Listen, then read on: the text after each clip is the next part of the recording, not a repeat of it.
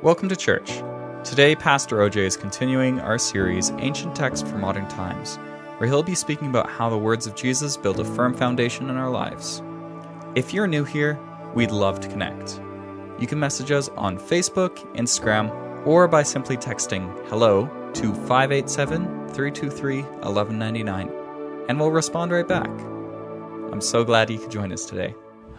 So, welcome to all those of you joining us on the main floor, to those of you joining us in the balcony, to those of you joining us in the lower auditorium, and welcome to the many who are joining us online this morning. Wherever you're watching us from this morning, we welcome you. Uh, we have a special service this morning with, with our children, or some of our children that are, have joined us this morning in the service. And if you're a child, grade six or under, and uh, you're part of the children's ministry, or if you're visiting this morning, you're a child and you're here, I'd like you to stand, please. Could you stand, please? Can all the children stand, please? Let's just really uh, uh welcome the children. So good to see all of the children. And to those of you children that would be watching online, we bless you as well. And I want to say to the children, you are the church of tomorrow, but you are also the church of today. You're also the church of today. God bless you. And you know, if you are a volunteer or staff, and you work with children in our children's ministry or anywhere else with children or in our online children's ministry, we have an online production that produces an online uh, uh, segment every week. If you're involved as staff or volunteer in serving children, could you stand, please? Can you stand? Come on, don't be shy. Can you stand? Can all of the staff and volunteers stand upstairs and everywhere? We bless you. Thank you. Thank you for what you do every week. It is significant, makes a big difference in people's lives. This morning, we are continuing in our series, Ancient Texts for Modern Times. Wasn't that an ancient video clip? Some ancient people on there I saw, actually. Uh, the message this morning is entitled Foundation Matters. Foundation Matters. Most commentators feel that Solomon, the author of Ecclesiastes, is also the author of Psalm 127. And as we go through Psalm 127, we will see the contrast between a life built on our own efforts and a life built on the firm foundation of God's principles. And I'm going to invite you all to stand uh, this morning for the reading of Scripture. And we have some of the children will be helping me with the message uh, this morning. So if you could stand, uh, and also if you're watching us online, if you can stand as well for the reading of this section of Scripture. And we have Zeph Stoik, Zoe Stoik, and Asher Chakala here to read. So if you could read Psalm 127, please. As the Lord builds the house, the builders labor in vain. Unless the Lord watches over the city, the guards, guards stand watch in vain. In vain you rise early and stay up late, toiling for food to eat, for he grants to sleep, for he grants sleep to those he loves. Children are a heritage from the Lord, offspring a reward from him. Like arrows in the hands of a warrior are children born in one's youth. Blessed is the man whose quiver is full of them. They will not be put to shame when they contend with their opponents in court. Good job, good job, good job. Thank you. You may be seated. I don't know if you noticed, but the word vain actually shows up three times in the psalm that was just read. And vain means something that has no value or no worth. It's like an empty achievement, or you could say it's pointless. Psalm, the author of Psalms 127, Solomon, inspired by Holy Spirit, he begins the psalm right with the main thought. He says, Unless the Lord builds the house, the labor, the builders labor in, in vain. Now, the clause, the, unless the Lord builds the house, doesn't mean that God has a hammer and nails and that he's actually working on, at construction work. Rather, it is speaking metaphorically of God's direct involvement in our lives. Now, the Hebrew word for uh, house that appears here in Psalm 127 1 appears nearly a thousand times in the Bible. And it's used literally to refer to temples, palaces, homes, and also figuratively to refer to households and families, all of which are important structures in a person's life. I like the way the NLT puts the first part of this verse. NLT says, Unless the Lord builds a house, the work of the builders is wasted. No matter how good they are, no matter how skilled they are, no matter how hard they work, if God isn't building the house, it will be a waste. See, God is the master carpenter of our lives in a spiritual sense. He is the source of wisdom, which is actually the most valuable building material. Basically, Solomon is saying, don't do anything without God.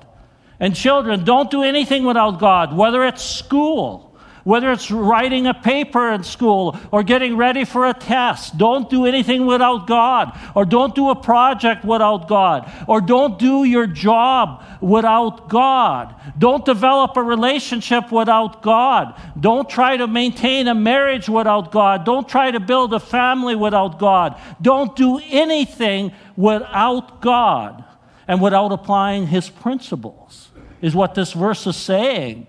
So, whatever you attempt in life, commit it to God right from the very beginning.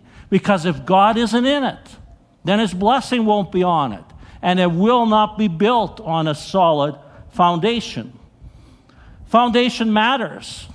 How many of you have ever built your own home here? Some of us maybe you have, some of you have, some of you have acted as contractors to build your home or whatever. My wife and I uh, built a couple homes in our marriage, and uh, I mean, houses in our marriage. We also built a home in our marriage. Uh, but the first house that we built was actually in Mill Woods in the Woodvale area here, and I uh, was a young guy and aggressive, and I found a really good deal on a lot. And it was in the Keyhole Crescent, and it looked like an amazing lot. And uh, it was, uh, but what I didn't catch is the lot was sloping really sloping, which turned out to be a good thing. But when we tried to dig the basement, they couldn't hit a solid foundation on the back part of the structure. So we couldn't get to a good base. So we actually had to dig down and we had to remove a bunch of material and then we had to uh, compact it by bringing in other material to get a solid foundation. So, foundation matters. Jesus, at the end of the most famous sermon in the world, anybody tell me what the most famous sermon in the world is? Well, that's an important, that's good, that is. But the Sermon on the Mount is actually referred to as, as, as one of the greatest sermons in the world. And uh, Jesus uh, speaks this sermon, and it's recorded in Matthew chapter 7. And uh, we're going to pick a couple, verse, uh, three verses out of this sermon Matthew chapter 7, verses 24 to 27. And helping me this morning is Dixon Watson to share this scripture. Dixon, please. Therefore, everyone who hears these words of mine and puts them into practice is like a wise man who built his house on the rock. The rain came down, the streams rose, and the winds blew and beat against that house. Yet it did not fall, because it, ha- it had its foundation on the rock.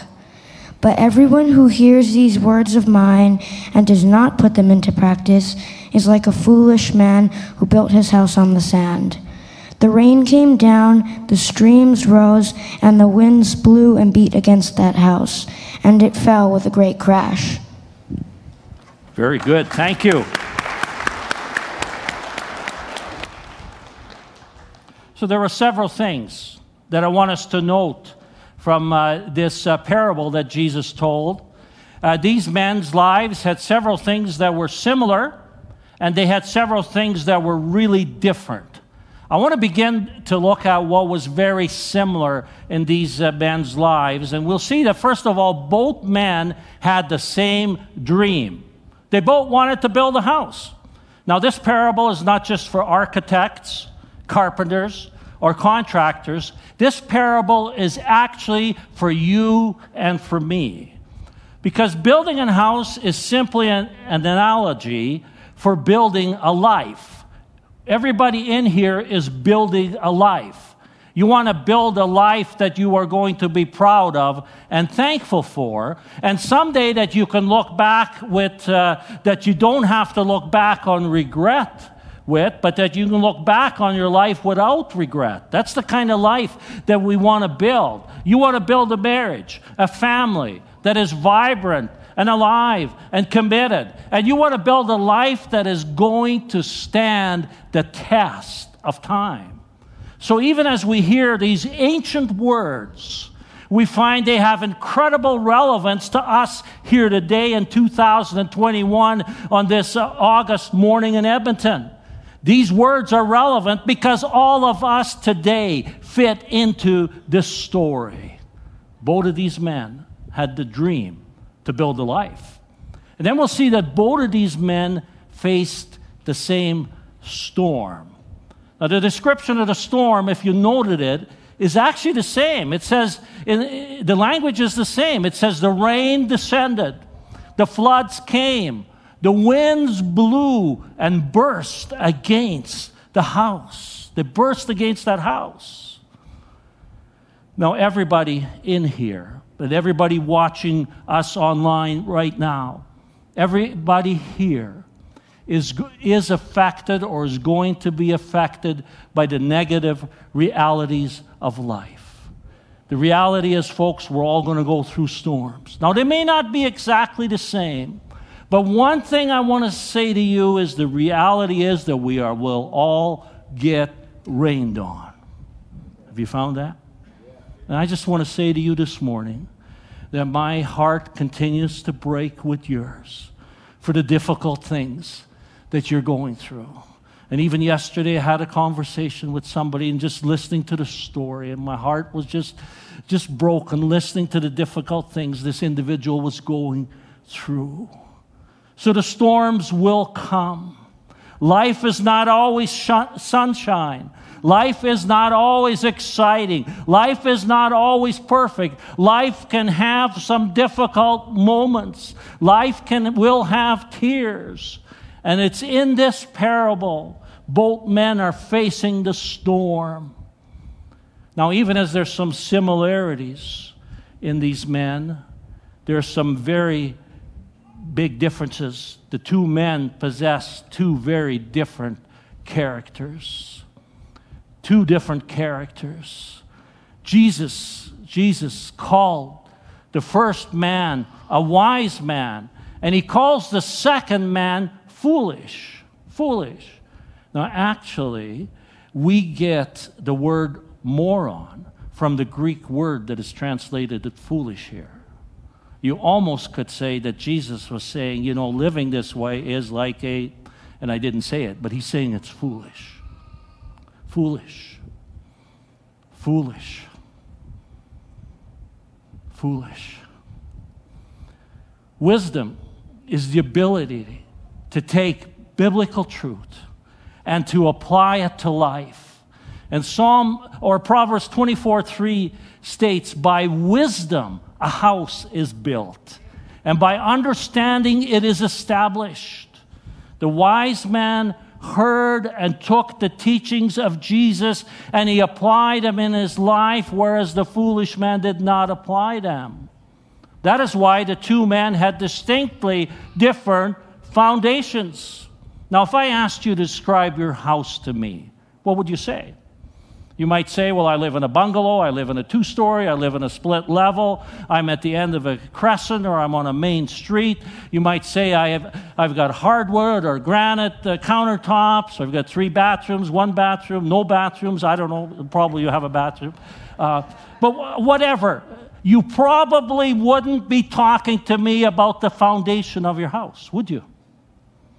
But remember, foundation of your house is critically important. It matters. It matters. One man, he built his foundation on the rock. The other man built his foundation on the sand. So let me ask you, what's the difference between building on sand and on or on a rock? Well, on sand, on a sand foundation, you can build very quickly, and it's much less costly. The man who built his house on the sand was an overnight success. His Facebook posts were amazing, and his Instagram posts describing how his life was progressing, they were stunning. They left his friends in awe. They left his peers in wonder at how quickly his life was progressing to such a uh, apparent success. The other man, he was building his house on a rock. Takes much more time, very costly, and it was taking a long time. As a matter of fact, his Facebook and Instagram posts were few and far between. And actually, when he posted, it seemed kind of boring. Kind of boring, just regular stuff. And he spent a long time just working on the foundation. And for a while, it seemed like there was no progress because he was drilling down deep through the rock and he was pouring in concrete and he was putting in rebar and he was just putting together a solid, solid foundation. And eventually, he finishes the house. Now, if you were to drive by this uh, suburban neighborhood, you would see the two houses. They would look relatively the same. There wouldn't be a huge difference.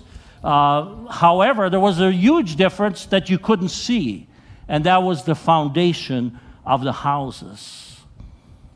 The next thing that is really different, because of the foundations, the two men experienced significantly different outcomes. Different outcomes. When the storm came, we heard read, one house stood and the other house fell. Not only did it fall, but it fell with a great crash. Why did it fall? Why? Why? Because foundation matters. Isn't it amazing the difference a solid foundation makes? You know, a storm has a way of revealing what foundation our life is built on. A foundation built by applying the Word of God will sustain us in the storms of life. And you know, the best way to apply the Word of God, first of all, is to memorize it. We need to get the Word of God into our mind, we need to get it into our heart. And then when we're going through the storm, uh, the word will come back to us and it will be that solid foundation. I want to say to our parents, I think the parents of this next generation, you guys are doing a great job. You're doing a good job. I think in some ways uh, you have seen and are doing some things that we didn't do. And I think you're ahead of us in some things. One of the things that we did do and that you're doing is teaching the children the value of Scripture and memorizing Scripture. And we have a young lady, Sheena Ahila, who is here this morning, and she's memorized a piece of Scripture that's going to be with her for her whole life. And I'm asking her to share that Scripture with us now, please.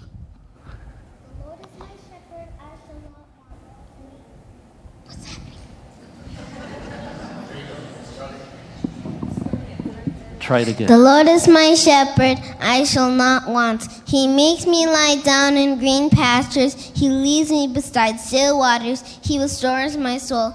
He leads me in paths of righteousness for his name's sake. Even though I walk through the valley of the shadow of death, I will fear no evil, for you are with me. Your rod and your staff, they comfort me. You prepare a table before me in the presence of my enemies. You anoint my head with oil, my cup overflows. Surely goodness and mercy shall follow me all the days of my life, and I shall dwell in the house of the Lord forever and ever.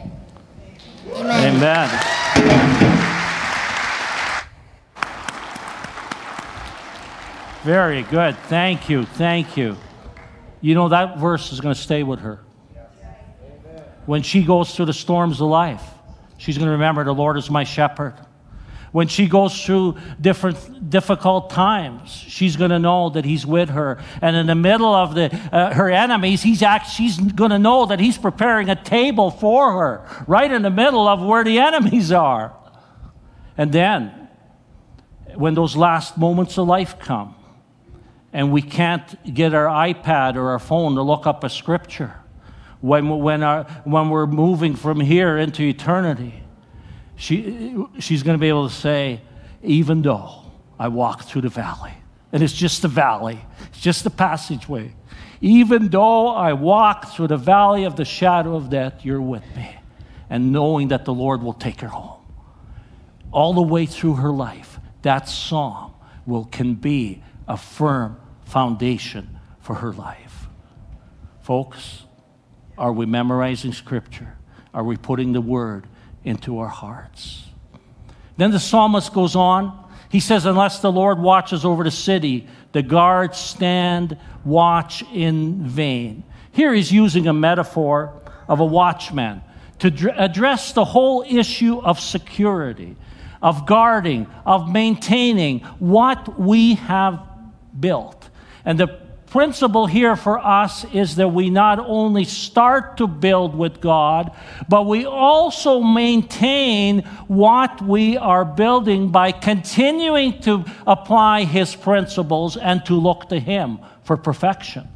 And that is what will make it sustainable in the long term. In the long term, we need to continue to look to God. And then he goes on to say, In vain you rise early and stay up late, toiling for food.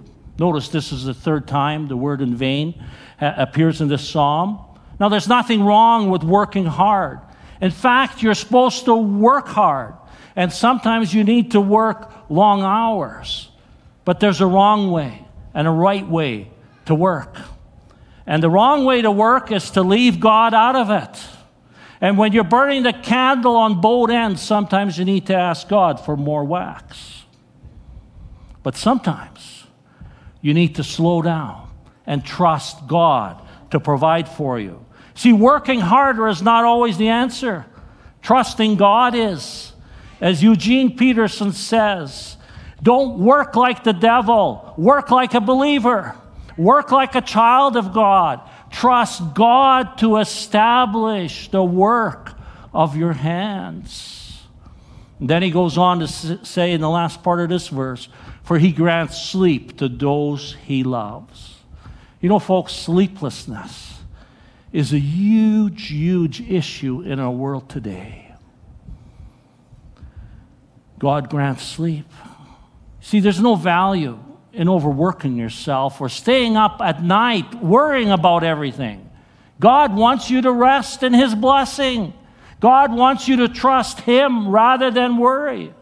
Remember what we learned back in Psalm 121 God never slumbers nor sleeps. So when you are sleeping, just think about that. When you are sleeping, God is working. God stays awake so we don't have to. He wants you to have a good night's rest. So receive sleep as a gift from the Lord. With God in charge, you can rest, you can sleep every night. Before we go to sleep, my wife and I pray. We pray for protection around the home, physically, emotionally, spiritually. We pray uh, for, for a good night's rest. And we actually, many times, I have to, in my mind, say, God, I can't solve all this stuff I'm carrying. I'm just laying it down because it says, cast your cares before me. And I'm going to lay it down. And I pray you grant me a good night's rest because we can rest in Him. He's got it. He's got it. Sometimes we think we're going to worry because God can't handle it. We think that's responsible. The Lord actually spoke to me about that. Don't be worrying about the church. It's my church. I can look after it a lot better than you can. Leave it in my hands. The same with our kids, same with our family, same with our business, same with whatever you're worrying about. Give it to Him. You might be here this morning, the upper balcony, down on the main floor, lower auditorium, or online, watching this morning, wherever you're watching from. And you might say, you know, you've been talking about a firm foundation. And I'm not sure I have that in my life right now. And I want to say to you, you can. You can have that firm foundation. And that's it actually comes as a gift. The firm foundation begins with Jesus Christ. Because the Bible says Jesus Christ is the cornerstone. It starts with Jesus and the foundation is built from him. So this morning I'm going to give you an opportunity to begin to build that found, firm foundation by inviting Jesus Christ to be your Savior, to come into your life, to give you eternal life. And I'm going to lead us in a prayer. I'm going to ask us all to join in this prayer and to invite Jesus. So, Lord Jesus, today, I make the decision to give my life to you. Lord Jesus, I believe you died on the cross for my sins and that you rose again. And today, today, Lord Jesus, I invite you to come into my life. I receive you in my mind, my will, my emotions. I surrender to you, Jesus. Come in. Come into my life. I don't understand it all, but I'm going to trust you as you lead me. Thank you. Thank you for saving me today, Jesus. Amen. If you prayed that prayer today for the first time, I want to say to you, you've been born again into the family of God. What a wonderful thing. And we want to support you in that exciting decision that you've made. And coming up on the screen is a, a number 587 323 1199. If you can take out your cell phone, as many people have, and just text life to that number. What will happen? It'll come up on the screen, uh, a little contact form just to give us some contact information, and we can get a really helpful resource to you next steps, an online resource. Also, if you're here in person and you want, uh, I'd appreciate if you could come talk to me or one of the team, one of the pastors afterwards. We can share that resource with you in a paper form. And I just want to celebrate the decision. We want to be encouragement to you in your journey of faith. So God bless you for that. So the psalm continues on. Uh, psalm 127 3, it says, Children are a heritage from the Lord offspring a reward from him. Now, heritage is something that is handed down from the past, it's legacy. Children are a heritage, a way of preserving family into the next generation. You might say, what about couples for various reasons who cannot physically have children? Well, I believe they've been given a special role to minister to the ones the fathers, fatherless and motherless, the, and they are blessed to become parents through adoption and fostering, as many of you have, and also develop a heritage that way. So if you are a parent, you will be remembered by the children you leave behind. That legacy will remain long after your personal achievements have been forgotten and all that you have built your life on is dispersed. I was thinking back to my growing up years, and I was thinking back to, uh, to our farm sale. I grew up on a farm, and uh, my dad also had a gravel trucks, and uh, he had one gravel truck when he passed away. And uh, I remember the farm sale. It's an auction sale for those of you who don't have context. And what, it, what happens, an auctioneer bids in about a minute or two, a piece of equipment is sold. I remember watching that farm sale as the bidder stood there and the combine came across, the tractors came across, and the gravel truck came across, equipment that represented what my dad had built. And the auctioneer would say, sold, sold, sold. And I'm just watching that all just kind of disappeared in a few short hours. The purchasers left with their newfound bargain or item that they had bought. And I'm thinking, like, that's it? That's it? That's it? And then I thought further. The legacy that my dad and mom have left behind continues on in myself and my sister and in our eighth in grandchildren. It carries on. And sometimes when people see me, they say, if they knew my dad, they say, I can see your dad in you. because his legacy goes on. And my legacy will go on in my grandchildren. It won't be in all the stuff. Won't be on all the stuff. And I'm so thankful that my parents gave me a firm foundation. My mom introduced me to Jesus Christ when I was four years old. Four years old, got kids, and you can follow Jesus for your whole life. Do you know that? You might say, well, what about those who are called to singleness who will never marry? Well, I watched them enjoy a rich heritage as aunts and uncles. They serve as aunts and uncles in amazing ways. They serve in our children's ministry. They volunteer in organizations and reach out to at risk children. They leave a legacy in different ways in the children's lives they pour into. You know, there's so many children that have no one who cares for them, and God blesses. God blesses adults who show the love of Jesus to the children of the world. You know, there's a way. There's a way for all of us to pour into the lives of children. And again, I'm so thankful for all of you that are serving here, pouring into the lives of children in this church. God bless you for that. You know, Jesus loved the little children, and so should we. And then the psalmist goes on to say, like arrows in the hands of a warrior, are children born in one's youth. You know, archers spend countless hours preparing their arrows. They choose the right piece of wood. They cut it precisely to size. They spend hours polishing it, shaping it, and fitting the feathers and the arrowhead. Like arrows, children need to be shaped and formed. Like arrows, they needed to be, need to be guided with skill and strength. And they must be given care, otherwise, they're not going to fly straight.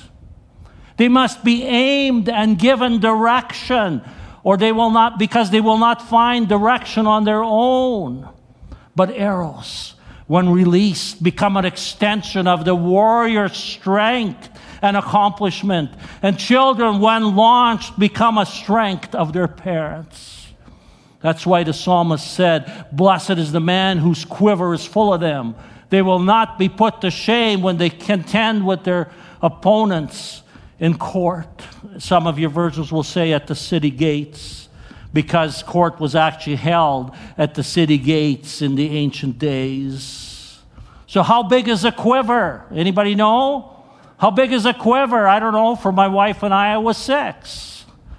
For it's as big as the Lord wants it to be for you. That's between you and the Lord. I don't have any exegesis here of this text to be able to answer that question. You work that out between you and God. But remember, blessed is the man whose quiver is full of them.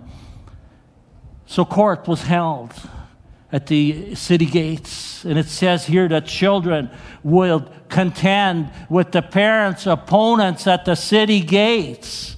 And this conveys the idea that the time will come when our children will contend for us on the issues of life.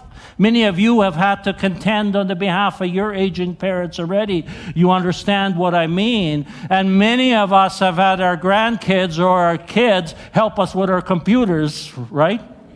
Or your phone. Come on, admit it. Your grandkids are probably better on the computer than you are.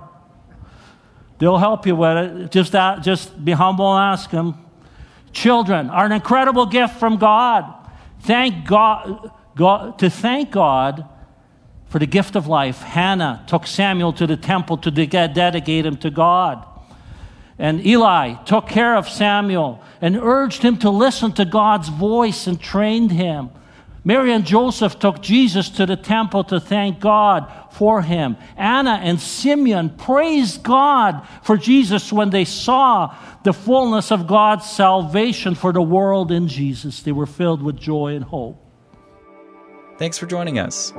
If you need anything, don't hesitate to contact us. You can find more information on our website or on Facebook, YouTube, and Instagram. We'll see you again soon.